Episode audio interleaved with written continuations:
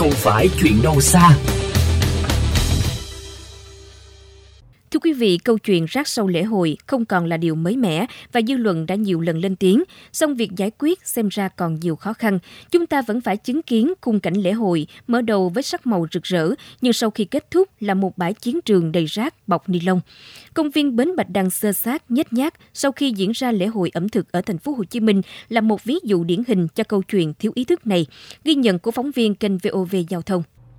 Từ ngày 1 tháng 12 đến hết ngày 4 tháng 12, hàng nghìn người từ các nơi đã đổ về công viên Bạch Đằng, quận Nhất, thành phố Hồ Chí Minh để tham dự lễ hội ẩm thực Sài Gòn xưa và nay. Bãi cỏ rộng, thoáng của công viên ven sông giờ đây không còn một chỗ trống, bởi các gian hàng ẩm thực được dựng lên để bày bán. Thực khách có thể thỏa sức chọn món ăn ngon chất lượng. Tuy nhiên, sau khi kết thúc lễ hội là một bãi chiến trường với đủ các loại rác từ bọc ni lông, chai nhựa, hộp xốp, các thảm cỏ công viên cũng trở nên sơ sát vì sự giẫm đạp vô ý thức của người dân du khách. Chứng kiến cảnh này, chị Thiên Trang đã vô cùng bức xúc.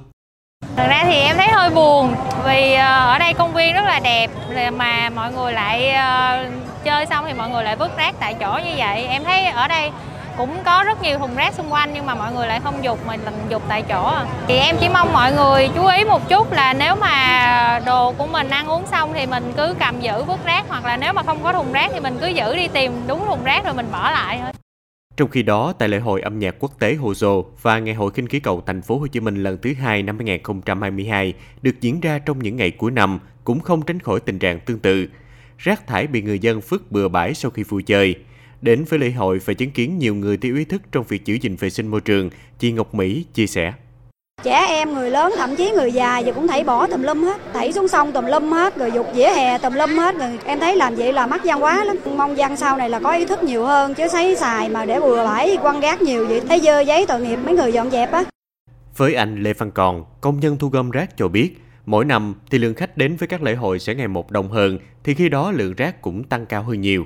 Tuy nhiên, chính sự thiếu ý thức của không ít người dân khi vô tư vứt rác bừa bãi đã khiến cho công việc thu gom, dọn dẹp của anh ngày một thêm vất vả. Với nhiều người, lễ hội sẽ là một cuộc vui.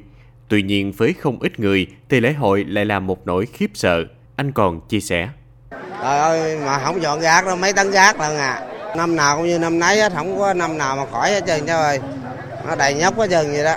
Cô bác người ta lại, người ta không có cái ý thức rồi mình biết làm sao bây giờ. Cũng không có dám nói nữa.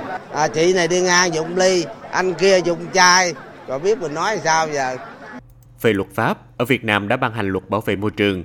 Nhưng có lẽ cần xử lý các hành vi vi phạm cần cụ thể chi tiết hơn có tính răng đe mạnh hơn. Bên cạnh sự can thiệp của pháp luật thì mỗi người dân nên có ý thức hơn trong việc giữ gìn vệ sinh môi trường. Tết Nguyên đán Quý Mão năm 2023 đang đến gần và một mùa lễ hội sắp bắt đầu. Đó là một khoảng thời gian vừa có các hoạt động chào đón năm mới, vừa có nhiều sự kiện cộng đồng sẽ được tổ chức. Và đó cũng là lúc khách nước ngoài sẽ tới Việt Nam để tham quan du lịch. Vì thế, việc giữ gìn vệ sinh, bảo vệ môi trường không chỉ là việc có ý nghĩa đối với chúng ta, mà còn giúp chúng ta nhận được sự trân trọng của bạn bè quốc tế.